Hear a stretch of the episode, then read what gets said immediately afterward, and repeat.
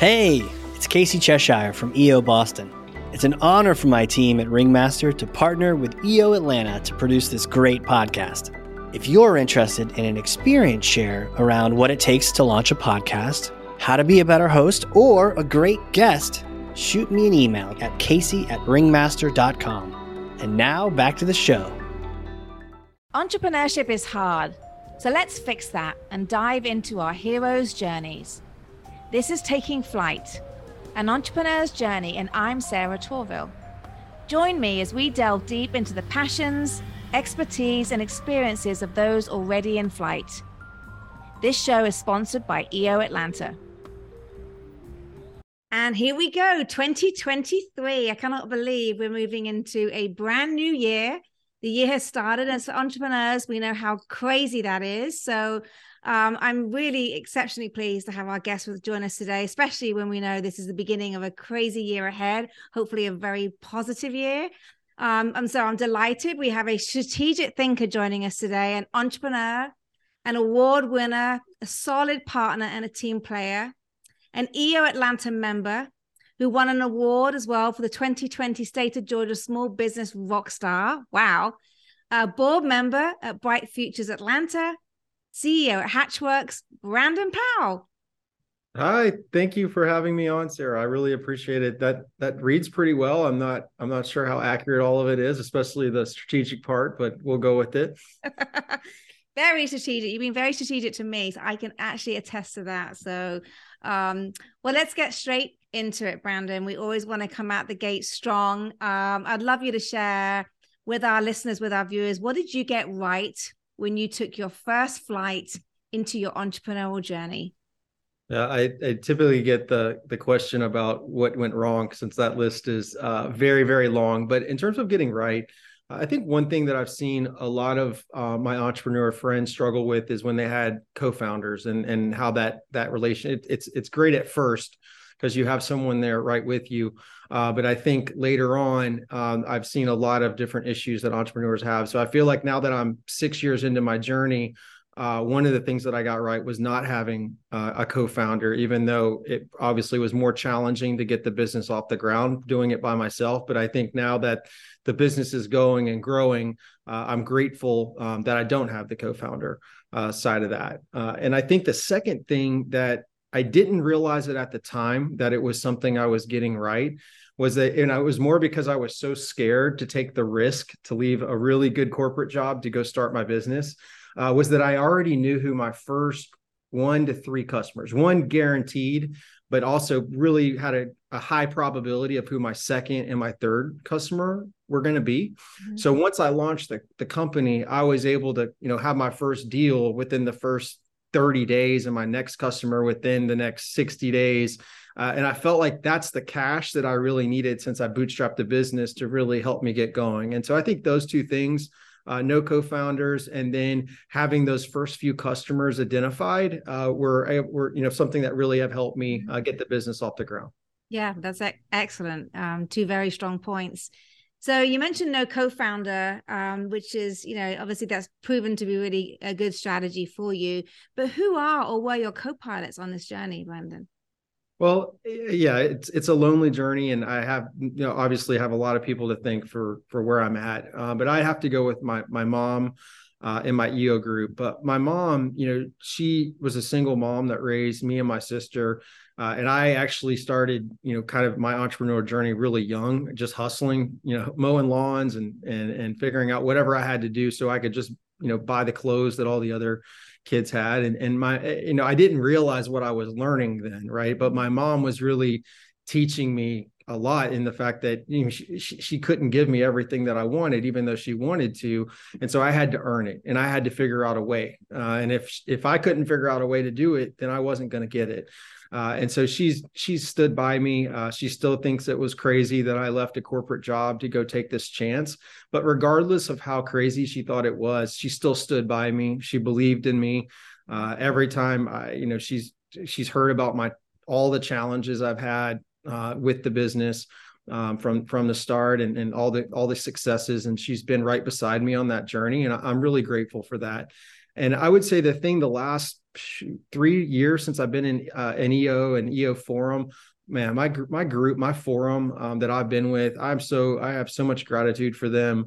Uh, and it's not even the X's and O's of business that I'm thankful for. It's the psychological part. It's having others that are going through the same things mentally, right? Yeah. And taxing, trying to balance your family and your kids and then this business. And at the end of the day, with all of us in the room, it start it starts and stops with each of us, right? There's no one to just hand it off to. Uh, and I got so much stability from them in terms of, you know, the kind of the psychological aspect of trying to be an entrepreneur and balance everything. Yeah. Oh, that's great. Yeah. You know, it's it's funny. Most people which we have on the show say the same about their EO group, but they've never spoken about it from the psychological standpoint. And it may have been that they meant to, but you actually stating it that way, I think is really, really um just a testament. And obviously I'm not I'm not here to plug EO, but it is a testament to the fact that you have people going through a similar journey um because it does get lonely like you said at the very start it can get very lonely so um that's great to hear um, yeah but I, and don't get me wrong eo has taught me a ton on x's yeah. and o's as well but yeah. you know at the end of the day I, I, I get that also from other service, you know, from from different things that I'm involved in and, and business school and those types of things. But I, I still think they they like people the mindset, right? I still think that entrepreneurship is 90% plus mindset right? Yeah. of, of, art. Can you and having them backing you on the mindset side mm-hmm. i think you know pays huge dividends. They're my tribe as i would yeah. put it. Yeah that's really great. So what is a challenge you and your team had to solve recently? Well there's always some challenge. I would say a big challenge though that i think a lot of entrepreneurs face is cash. And i know cash is king and, and all of these things but for us, we scaled like crazy the first five years. And then COVID had a big impact to our business. So we generated a lot of cash in our business that I left in the business. But 2021 was a painful year. Even though COVID started in 2020, mm-hmm. 2021 caused us to burn through millions of dollars in cash, um, just trying to pull through it. I, I, didn't want to lay off employees and I had lost some contracts. Mm-hmm. Uh, and so then uh, last year in 2022, we started to scale back again, started to, to grow yeah. but we don't we we burn our cash. Yeah. So now we've got you know one bad year on our record out of six, and we're going to banks trying to get cash to grow the business. Yeah, uh, that was a a major challenge for us uh, going you know basically going into this year that we had to tackle in Q4 to set our set ourselves up for success in 2023. Yeah, yeah, okay, that's good. Yeah, some big challenges which you're working on, um, and um, I'm sure you're going to figure it out. I know you are, Brandon. So, but cash is king. You're right, and it, it definitely causes challenges when there's a lack of it. So, um, so how are things now though? Like, where are where are you now with going through that? Is that still is that is that still happening?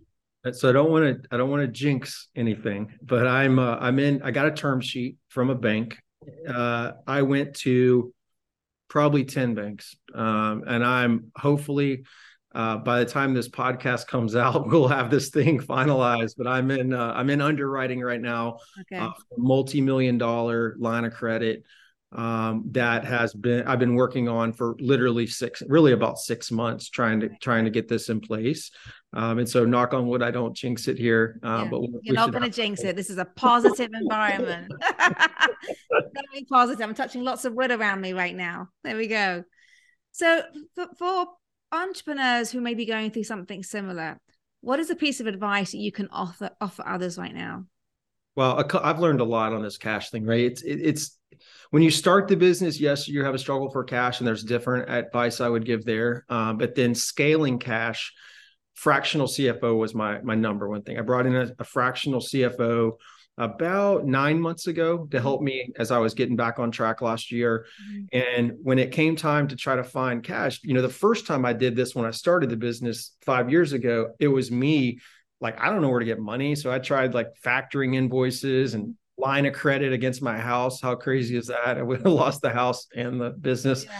But you know, having a CFO and someone, even in a fractional basis, he was able to reach out to 10 banks that he'd done business with over the last 30 years of being a CFO and they trust him. Even yeah. if they don't know hatchworks yeah. they trust him. So he got me to the table with with literally i mean two of them said they weren't interested just based on initial but uh, you know in front of eight banks we went yeah. to underwriting with a couple. And so you have to cast a really wide net is the first thing. So i think having the fractional cfo helps you cast the net. The second thing he's done for me is my books are clean. So even if the numbers are you know, you might have had a down year or, and, and had a lot of growth. He's able to explain the numbers in a way that a bank wants to hear, which is yeah. different than the way that an investor wants to hear, right. or the way that a, you know, maybe you're selling someone on the business. Mm-hmm. You know, it's different. A bank has a yeah. almost a different language that's very much rooted in, you know, different metrics. I've heard him talk to the banks he definitely spends it differently than how I would talk to the bank. And I've just been listening and that's how I've learned. So I think, you know, having those books clean, having that fractional CFO, and I think also having your having multiple options for how you're going to do it, not just banks. So I went to eight banks because I at this point I need, you know, enough in mul- in the multiple millions to scale yeah. that I a bank was kind of my best option.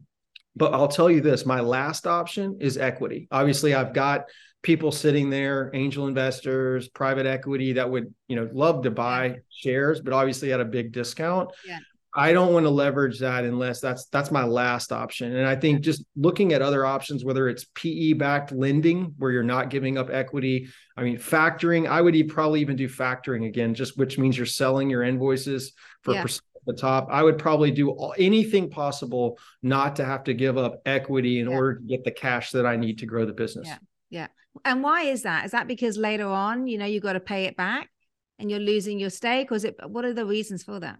So to me, I think when you're desperate and you're in a bat, you're in a corner, right? They say the best time to get cash is when you don't really need it. Yeah. And I think one of those reasons is many times your last option is selling equity. And if yeah. you get that cornered in, you're going to have to give up equity. And then they're going to pay such a low valuation when they have you in the corner because they know that. Mm-hmm. Uh, but you know, think about three years from now, mm-hmm. and you've given up 10%, 15% of your business, and now you're at a valuation or a multiple that's yeah. 10 times where you are right now. Mm-hmm. I think it becomes, I think a lot of people look back and they're like, hey, I don't, I don't think I w- would have done that thing the right. same. So I've I've heard that yeah. message from other entrepreneurs. Right.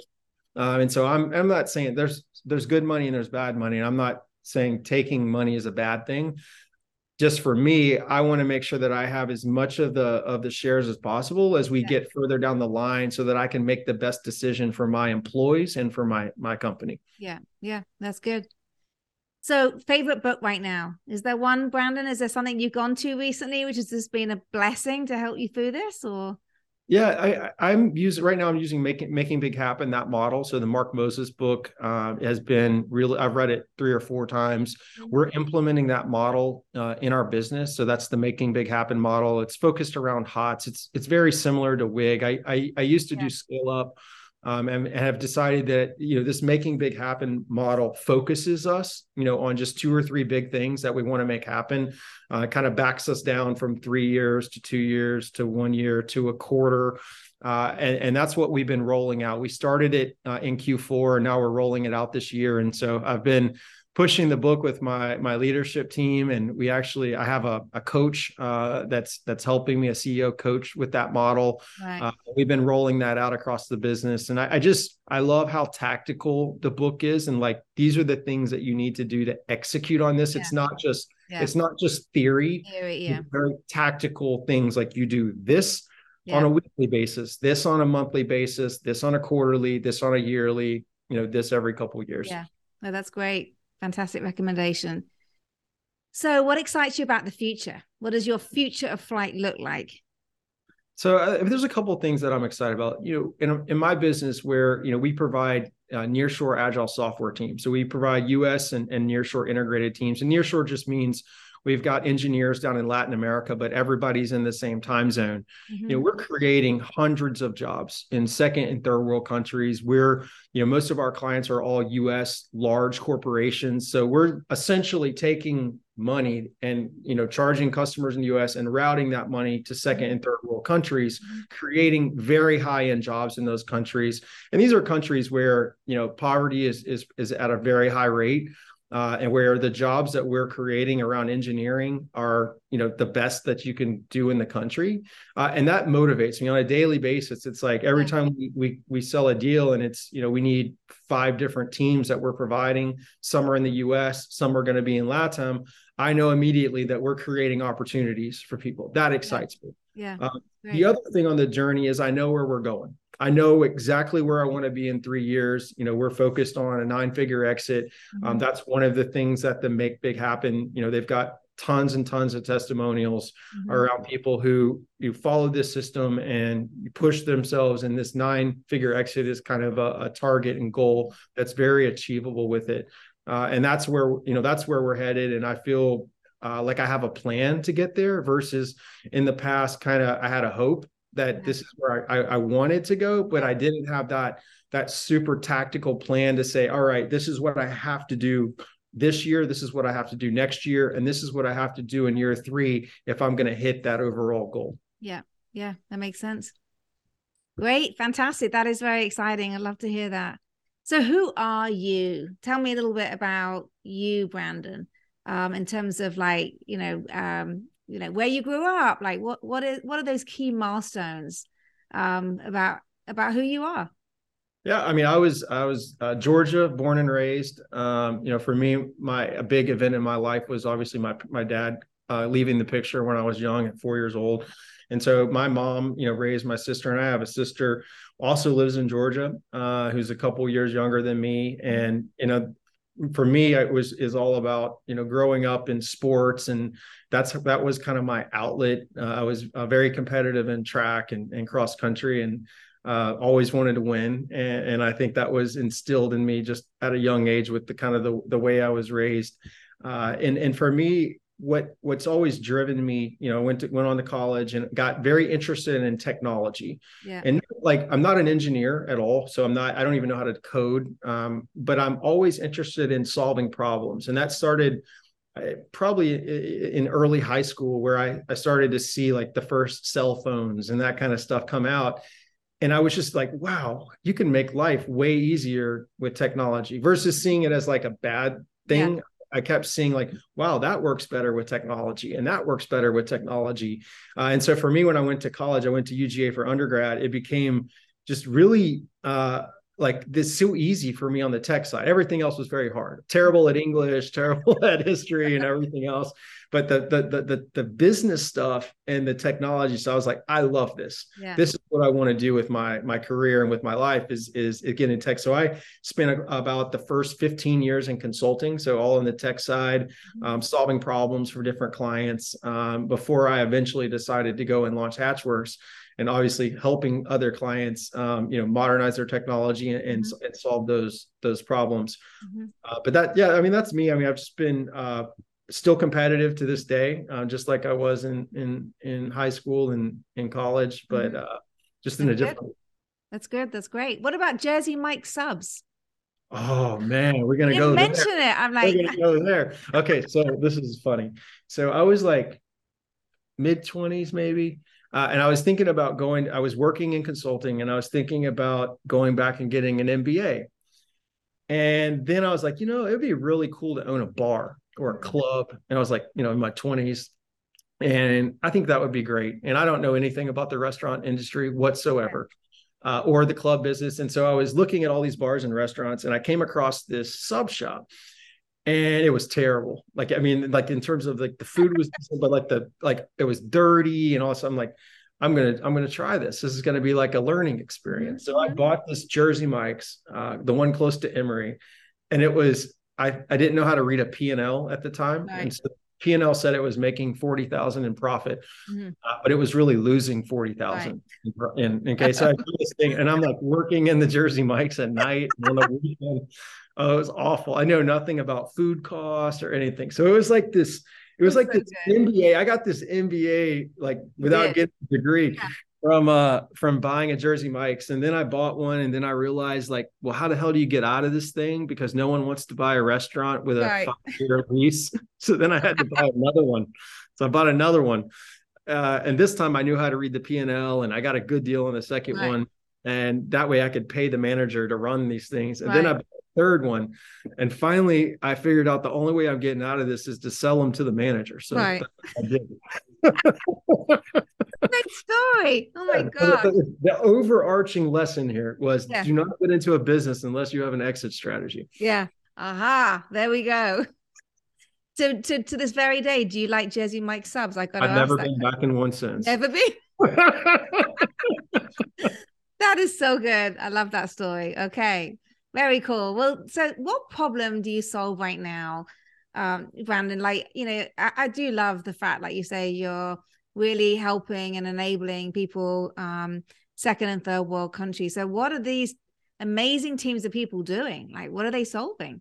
Yeah, the main thing we're focused on, like, you know, there's a talent, global talent shortage in technology, right? So anything with engineering, whether it's software, data, cloud, all companies are having to modernize their technology, right? Because they they need to get leaner, they need to get more efficient. Yeah. Uh, and so these agile teams that we provide, they're building software, they're implementing data products. And, and the only difference between us and just a normal US based company is that we're able to provide it integrated. So we're using, you know, people in the same time zone, but also people local. So if we have a, you know, we have we have 50 people in Atlanta, Mhm. uh, but then behind that, you know, 150 people in. Latin that are helping helping back that up. Right. Um, you know, our our typical client has uh, a project they can't find enough talent, or they don't have the expertise to do it themselves. Mhm. Um, but in since the pandemic hit, I've seen more and more clients that are just challenged with finding the right people and talent to be able to do it. Uh, you know, yes, some on the expertise side, um, but more and more companies have a lot of work to do around their technology modernization projects but they just don't have enough talent to do it and they can't get in you know in the us our talent shortage for tech is even higher right even though there's been layoffs and stuff Yeah. all those people should easily be able to find you know everyone should be able to, to, to bounce back in a job and Yeah. so uh, you know just the global talent market around tech is is never going to be sufficient for the demand Right. Wow. Okay. Very good. That's wonderful. So I love this next question. If you were to do this all again, this is our introspection question, Brandon. If you were to do this all again, would you do it all over again? i think this is how i i, still, I think this is how crazy i am i didn't even flinch i was like absolutely But you wouldn't do Jersey Mike's again, but you're gonna do I wouldn't do Jersey Mike's again.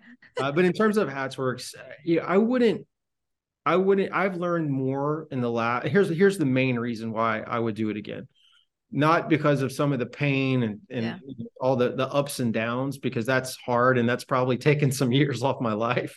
Uh, but what I've learned in six years is more than I thought I would learn in a lifetime Right. literally like this the six years of you know i could work in corporate you know i had a, a really good job at at&t um, an executive position there and i learned a lot um, a lot from all kinds of sides but in terms of until you're accountable for all of these different things and just have Yeah. to figure it out you learn and i'm a, and like learning to me is what drives me um, i'm just i'm a lifelong learner Mhm. and I can't think of any other way that I would have learned this much than to have gone off on my own and, and you know cut the parachute and you know parachute being the corporate job Yeah. and being forced to go and figure this out. So that that's the main reason that I don't I didn't hesitate on you know Yeah. on that question. No, you didn't. You didn't at all. I love that.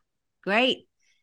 So outside of work, Brandon, what do you do? I'm curious, like what kind of things do you do for fun? I know you have a young child, so that you're probably very busy at home as well, and you're working a lot. So Yeah, I think fun, like? fun changed for me the last uh, uh last uh, le- this last year. I had uh, I had a uh, I have 11 month old daughter, and that's my first child. So I had her late in life, and and she's really been the focus, you know, the last year, and and figuring out this whole uh, daddying deal Yeah. while you're trying. to, to run your business, but I, I wouldn't trade that for anything. Yeah. Uh, but still, uh, the the things that I I love, I spend a lot of time outside. I love to surf. I love to ski. Um, I, I have been, um, for me, working out is a, a stress reliever that I am just like some people get hangry when they're hungry. I, I get angry when I don't go, you know, when I don't Yeah. do something like active to be able to, yeah, to let go. Uh, and then the, the other thing that I've been working on now for over a year in my spare time is trying to speak Spanish, and it's just killing me. I have all these employees that are bilingual, uh, and I'm I'm trying my best to to get there. I travel and see them, and I'm it's just a struggle. So Spanish has been Yeah. a big thing for me, and then I do love to travel. Uh, I you know I just uh, over the over the holidays, I went to Oaxaca, Mexico, and Mexico City because I love to eat, and uh, they have amazing food and wine down there, and, and mezcal, and oh, uh, lovely. I, I just yeah. ate and ate and ate for a week straight, basically. Yeah, that's very very cool. Um, so to learn Spanish, what are you doing? Because I mean, I I I I'm doing Duolingo right now for French. Um, and I find it as frustrating. I mean, I don't, I'm not working every day with French people, but I like to travel to France a lot and my language gets better and better, but I have to drink more for it to get better and better. So, so I'm trying to do it just by actually doing Duolingo every day. Well, what are you doing? How, how are you trying to do that? So I did Duolingo. I've been that on that app for two mm-hmm. years, and yeah. it just not getting better. And I finally went to this. Not getting better. You said no. it's not. Oh no, it doesn't. It's not getting better because the conversational piece of it. So I went to this app called Preply. It's a platform, right. and it pairs you up with a native speaker. So and it's only like for me, it's like uh, my teacher is in Mexico, mm-hmm. and I think it's like sixteen dollars an hour, but but it's a live class, so it's catered right. to me, right? Where and we meet um, twice a week, and there's curriculum, and then she can go at my pace, or I, you know, if I can go faster, then it's all catered to the pace that I go to, and she knows how bad I am at certain things and right. can kind of focus in on those areas. And so I really like the personalized experience of it. And I would say in the maybe two months since I've been working with her, mm-hmm. uh, I've gotten way better than in the two years of using Duolingo. Yeah. So how do you spell preply? Is Should that, be. Is it yeah, P L I? Yeah, P R E P L Y. Should P L Y. P R E P L Y. Okay. I've never heard of that. Well, I'm yeah. gonna. I like my Duolingo. I think I'm doing good, but I, I that's gonna I be. I tried Babbel too. That didn't work either. No. okay, but Preply is the elevated model. Okay, for anybody wanting to learn a language, you need to try that. So that's great. You do a lot. You have. I love the fact you got all these outside interests, and I was trying to come up with a term that rather than hangry, how do you add exercise to angry. Didn't come up with it yet, but I'm going to think about that, Brandon. Okay. Because it's so true. So, so where can people find you? Tell me, how can they connect with you? Uh, on LinkedIn, um, Brandon Christopher Powell, and uh, that's that's the main. And I'm on Facebook as well, but LinkedIn is my main kind yeah. of my platform. And I, I try to, I try to post uh, very regularly uh, on things like culture and entrepreneurship and, and agile teams. And so I've been very focused on LinkedIn and trying yeah. to to build the audience there. Yeah, that's really, really good. Okay. Well, thank you, um, Brandon, for joining us today. It's been wonderful. Thanks for having me, Sarah. I really appreciate it. You're really welcome. Uh, thank you to our audience. If you learned something today or you laughed, please tell someone about this podcast, Entrepreneur's Flight. Thank you again, Brandon. It's been another very exciting episode of EO Atlanta's Taking Flight, and I'm really looking forward to seeing you all again next time. And so that wraps up another episode. Thank you for joining. For show notes and other episodes, visit us at takingflight.live. For more information about EO Atlanta, visit eoatlanta.org. Special thanks to the following sponsors